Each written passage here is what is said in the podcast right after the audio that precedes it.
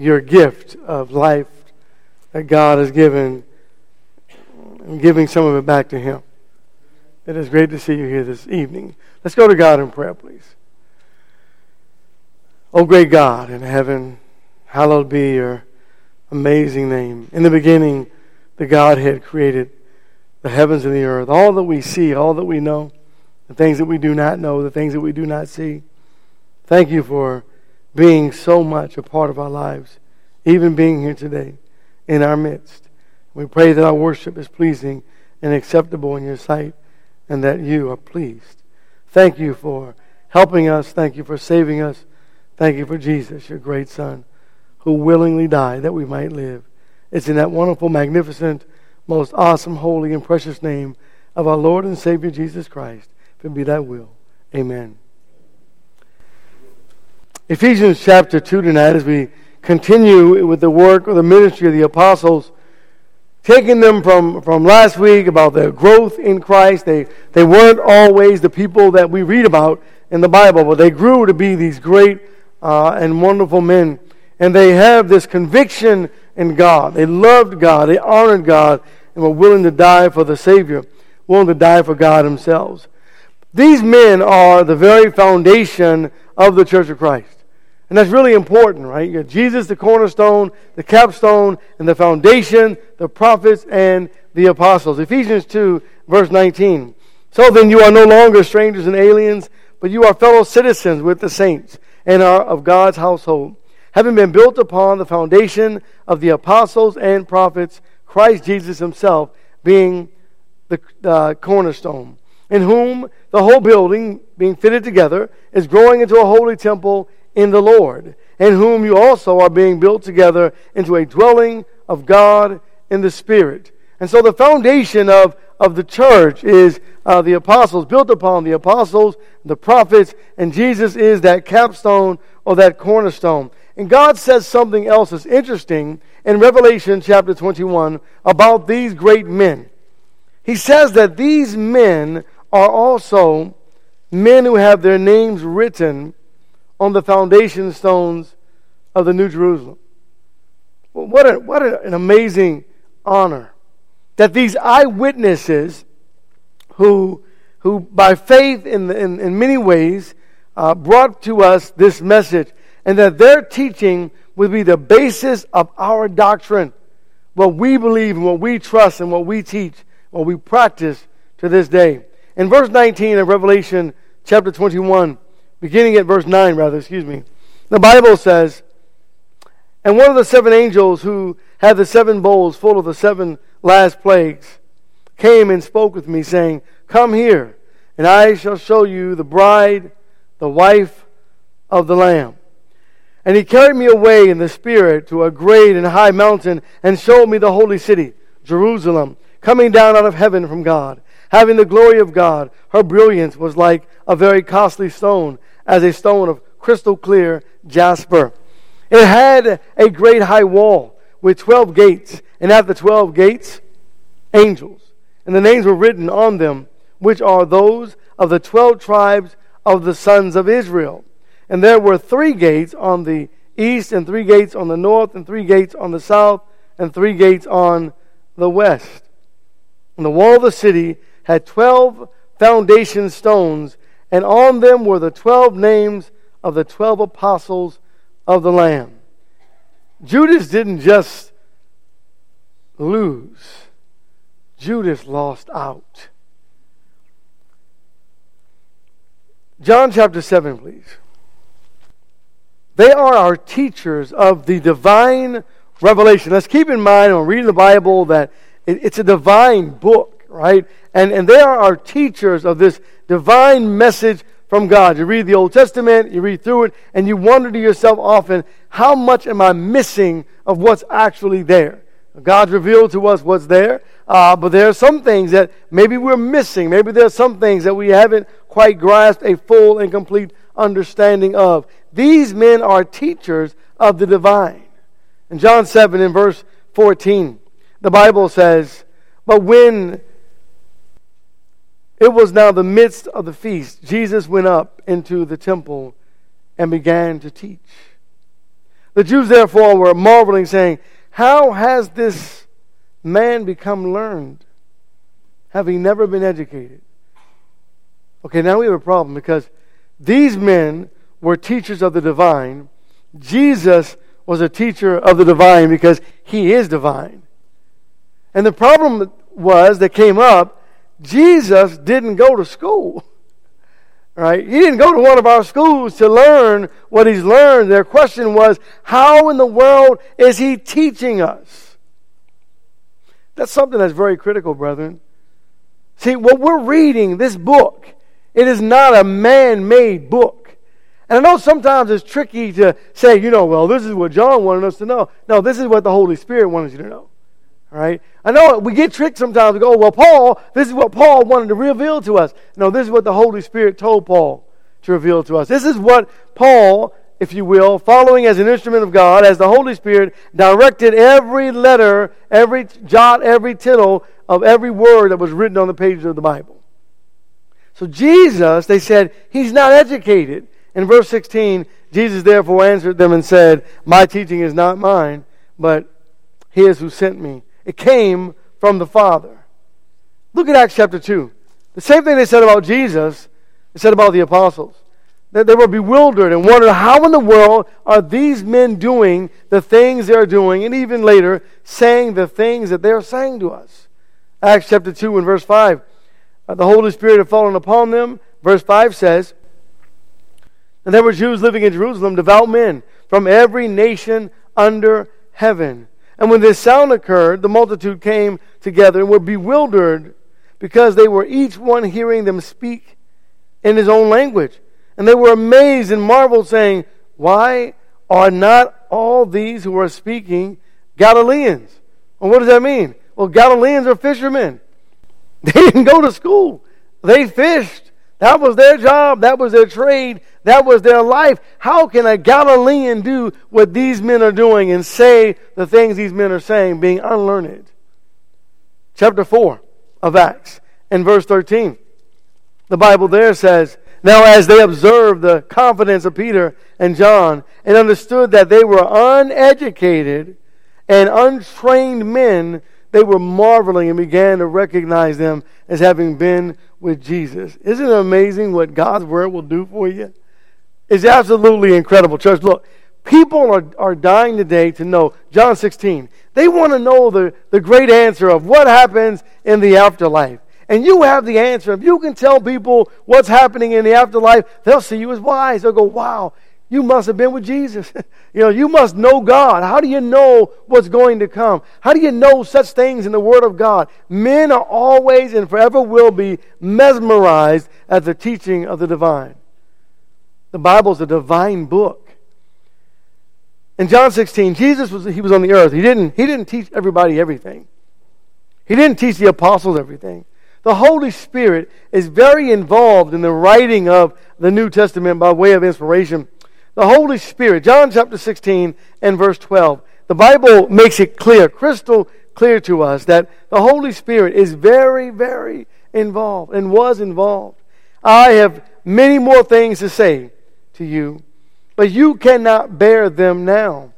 But when He, the Spirit of truth, comes, He will guide you into all the truth, for He will not speak of His own initiative, but whatever He hears, He will speak, and He will disclose to you what is to come. And so the Holy Spirit, the Father and the Son, all have the same message. And the message that came down from heaven to us is the same message. It was consistent. It is amazing. It is a miraculous message because it came from heaven and God disclosed it to humanity through Jesus.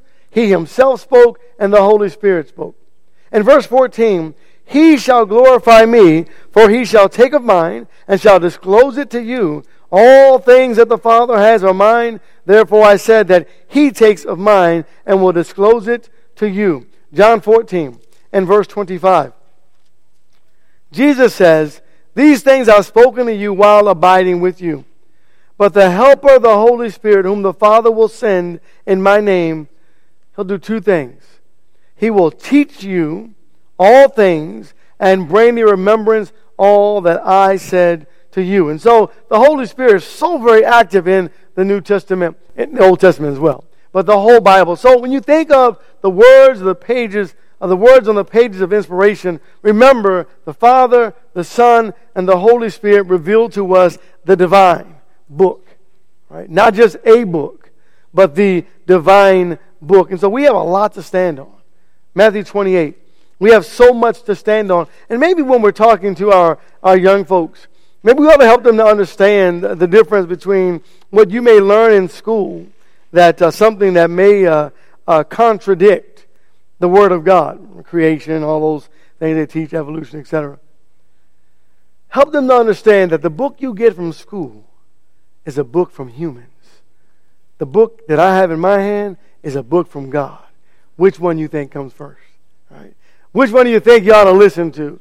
And so that's something that we can remind them of that this is a divine book. And so the church, the church of Christ, has foundations, if you will, is based on the foundation of the apostles and the prophets. And they had a lot to say to us. In Matthew 28, Jesus says, All authority has been given to me in heaven and on earth.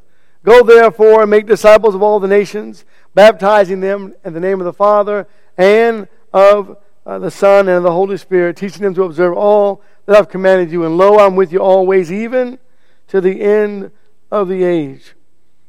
They're giving us the Word of God. What are we going to do with that book? Second Peter chapter 3.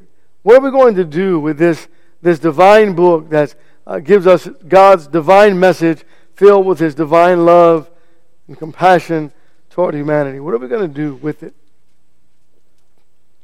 2 Peter chapter 3 and verse 1.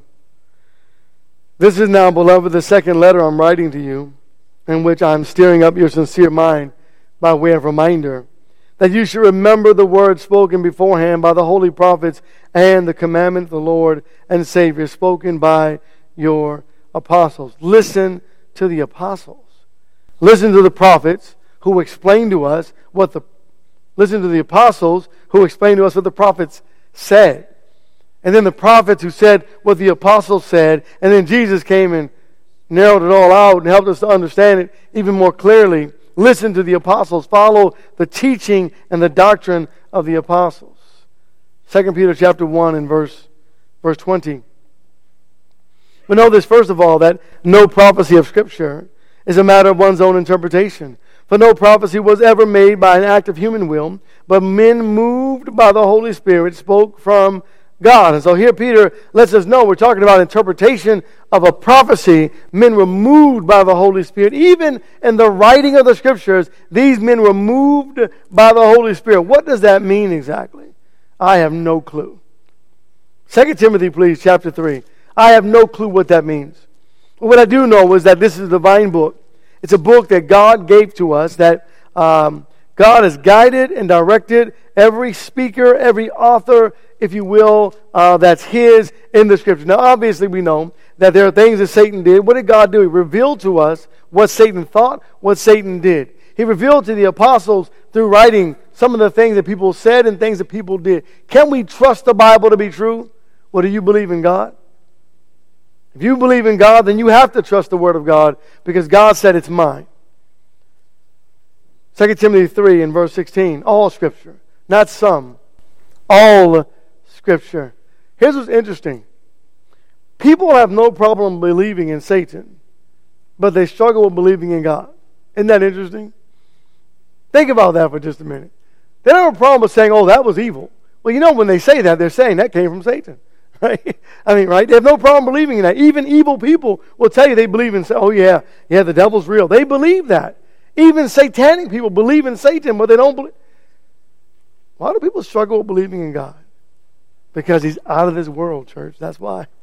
Right? All scripture is inspired by God and profitable for teaching, for reproof, for correction, for training in righteousness, that the man of God may be adequate and equipped for every good work. God didn't just leave it out there and say, go figure it out. God says, look, here, here it is, church. I like our Thursday night discussion. We were um, discussing discipline and things of that sort and other things. And we just, just went on. I, you know, we talked about a lot of things, but it all kept coming back to the Bible.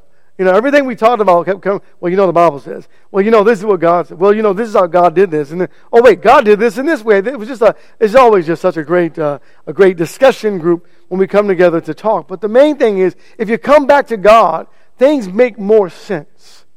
John chapter ten. Life makes more sense when you think about and consider God. It really makes a lot of sense. John chapter 10. We must obey the writings of the apostles that came to us from God. When you read a scripture and you struggle with the scripture, instead of saying, you know, I don't know whether I should believe this or not, give it to God. Right? Verse 31 The Jews took up stones again to stone him. And Jesus answered them, I showed you many good works from the Father. For which of them are you stoning me? And the Jews answered him, For a good work we do not stone you, but for blasphemy. And because you, being a man, make yourself out to be God. Jesus answered them, Has it not been written in your law? I said, You are gods. If he called them gods to whom the word of God came, and the scripture cannot be broken, do you say of him whom the Father sanctified and sent into the world, You are blaspheming because I said, I am the Son of God? What an amazing concept. Yeah, the scripture does say, You are gods. It's right there in the Old Testament. And you go, wait, what does God mean? Well, you got to go back and dissect that passage first to really understand this passage. But the way that Jesus answers and, and challenges them, you would have thought that they would have humbled themselves and surrendered. But they didn't. But the apostles did, church. Right? The apostles humbled themselves. They surrendered. Second Peter, please, chapter 3. They surrendered to God, they honored God, they lived for God, and they allowed God to use them as vessels of righteousness to declare His word to a lost and dying world. Today, I wonder if we're willing to allow God to use us. Use us, Lord, in the way that you see fit. The divine book gives us instruction, and if you believe it and you read it often enough, it will give you an amazing amount of strength in this life to stand up for what you know to be right and what you know to be true. To give you an amazing amount of strength. And like Lot, righteous Lot, the Bible says, that man was tormented by what he heard and saw every day. You'll begin to be tormented in your soul. Not in, not in self-righteousness, but just, I don't know, it should, some things that you see and you hear, it ought to bother you, right? Some things ought to bother you. But it got to come out of the book. What things are sinful and, and man glories in it? Does it, does it bother you? Verse 14. Therefore, beloved, since you look for these things, be diligent to be found by him in peace, spotless and blameless, and regard the patience of our Lord to be salvation, just as also our beloved brother Paul, according to the wisdom given him, wrote to you, as also in all his letters, speaking in them of these things, in which are some things hard to understand, which the untaught and unstable distort, as they do also the rest of the scriptures to their own destruction. So, Paul, what did Paul write? Well, Paul wrote what God gave him. Paul didn't come up with things on his own. God gave him things to write. And some of the things that God gave to Paul to write, to the Gentiles in particular, were a little challenging, a little difficult to understand, as it is to this day. When you read the Bible from Genesis to Revelation, there are some things that are just a little bit difficult to truly understand. And why is that? Because God's Word is a divine book. And the way we approach God's Word should be like approaching dynamite. Dynamo is a Bible word, by the way. It should be like approaching dynamite. You approach it with caution and respect. Do we do that when we read the Bible? Do we do that when we listen to the inspired message in the pages of Scripture? Are we approaching the Bible with respect and awe and the reverence due the name of God. So, what do these men do? Well, at, at some point, remember uh, in the book, we're going to Acts chapter 1. These men in the book of John and, and in the Gospels, you find that, uh, well, at the foot of Jesus on the cross, they, they fled. They, they ran. And I wouldn't, I wouldn't be the one to call them a coward. I wouldn't be the one to do that. I would never do that. They weren't cowards. They were very strong men. But that was a very tough situation they were in. The, these men, they, they, the Holy Spirit became a part of their, of their life and, and gave them power. And, and these men remembered what, as they were reminded of things that they saw and witnessed and heard and learn, learned being taught by Jesus and as they were taught by the Holy Spirit. And they lived their lives and they and they lived in this first century, right? In this in this time where they, they spoke this certain type of Greek language, right? Koine Greek. And and no one it was never spoken any other time. It's it's considered a dead language. After the first century, they went on to another form of Greek. And so they were in this interesting time period, and, and they lived and they ministered as God's people. And they went from faith to faith. They grew from men of little faith to men of great faith. And these men, who, who are the uh, inspired writers of the New Testament, they believed what they spoke. They believed it so much, church, to where when they went out preaching the gospel, they were threatened. And all of them, except for John, according to history, was murdered, executed for the cause of Christ. And they were willing. They were willing to die because they understood what it was that uh, they stood for. Once you understand, agree, and you're convicted and you're converted, once you understand why you're here tonight and why you are a Christian, why are you a Christian? What does it really mean to be a Christian? You wouldn't be able to help but to think about I want to live right and I want to die right with God. In Acts chapter 1 and verse 8, but you shall receive power when the Holy Spirit has come upon you. And you shall be my witnesses, both in Jerusalem and in all Judea and Samaria and even to the remotest parts of the earth. In Acts 1, in the whole book of Acts is the Acts of the Apostles, right? Acts 1 is the outline of, of the whole New Testament. And that's exactly what they did. We're going to Colossians. They went out and they declared this message. And I want you to think about for just a moment the ministry of the apostles. When they preached Jesus, it was, it was to some people who were foreigners, meaning people who didn't even know who God was.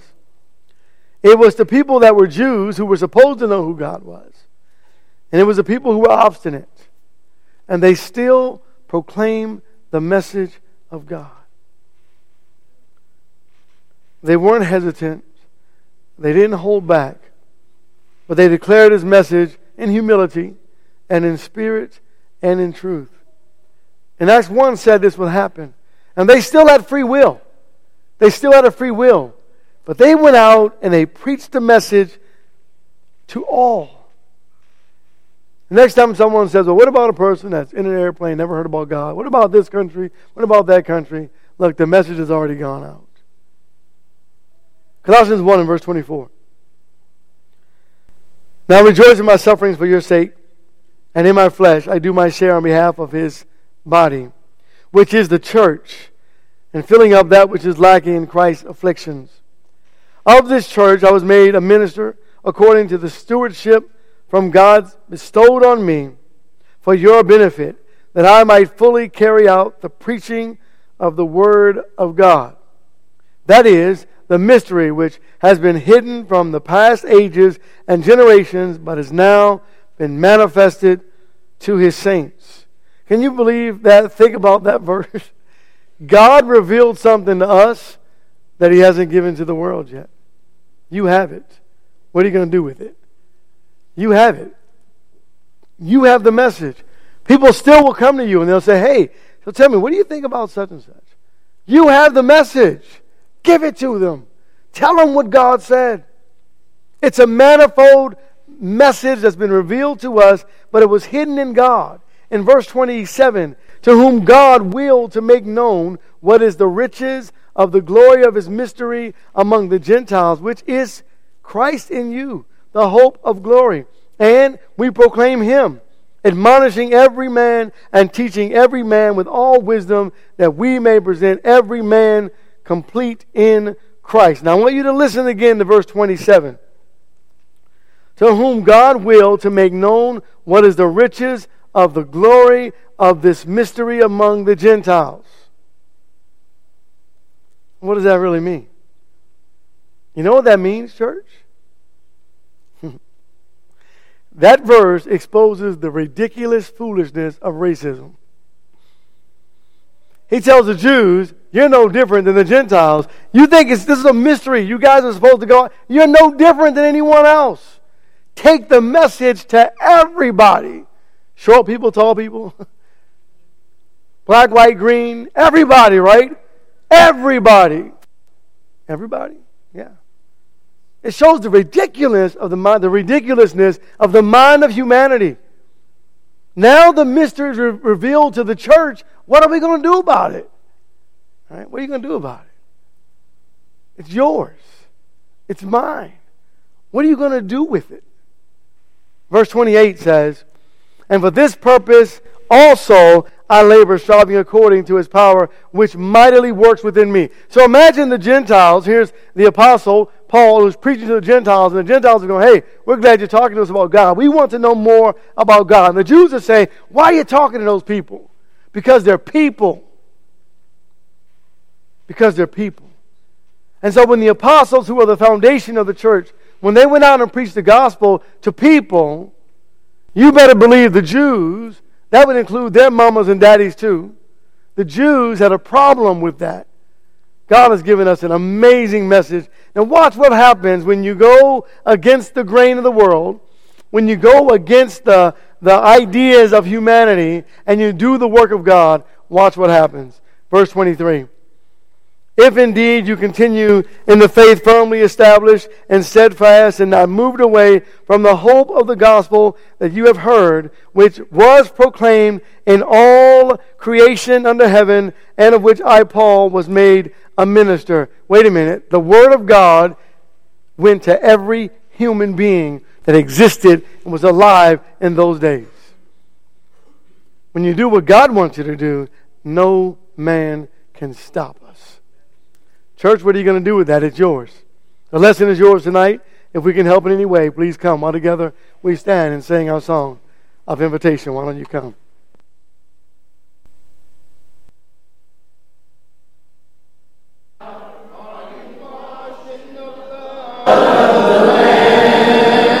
Are you fully trusting?